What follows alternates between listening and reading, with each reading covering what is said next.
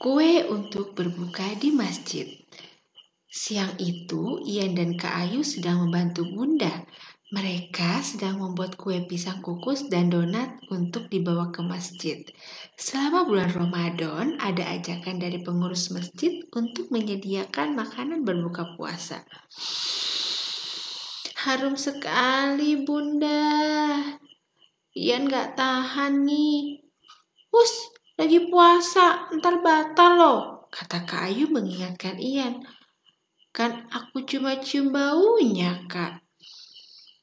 Iya, awalnya sih kamu cuma mencium baunya saja.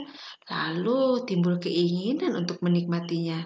Lalu kamu mencicip deh. Nah, apa itu? kata Bunda.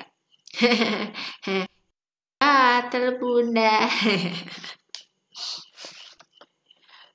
Bunda, kenapa sih setiap tahun kita membuat kue untuk berbuka di masjid Kan bunda jadi tambah repot, tanya Ian kepada bunda.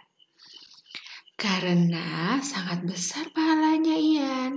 Amal ibadah yang kita terima sama dengan amal ibadah orang yang berpuasa. Insya Allah pintu rezeki kita juga akan selalu terbuka. Wah, keren sekali. Ian ikut dapat pahalanya kan? Kata ia dengan penuh semangat.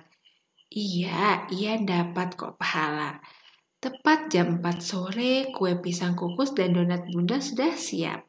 Ian cepat-cepat mandi, kemudian ia pergi ke masjid untuk mengambil piring. Piring itu nantinya akan dibawa kembali ke rumah untuk diisi kue buatan bunda. Pak Rojali pengurus masjid menerima kue bunda dengan senang hati.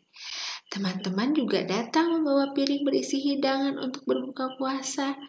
Mereka pun membantu para jali mengatur piring-piring yang berisi makanan.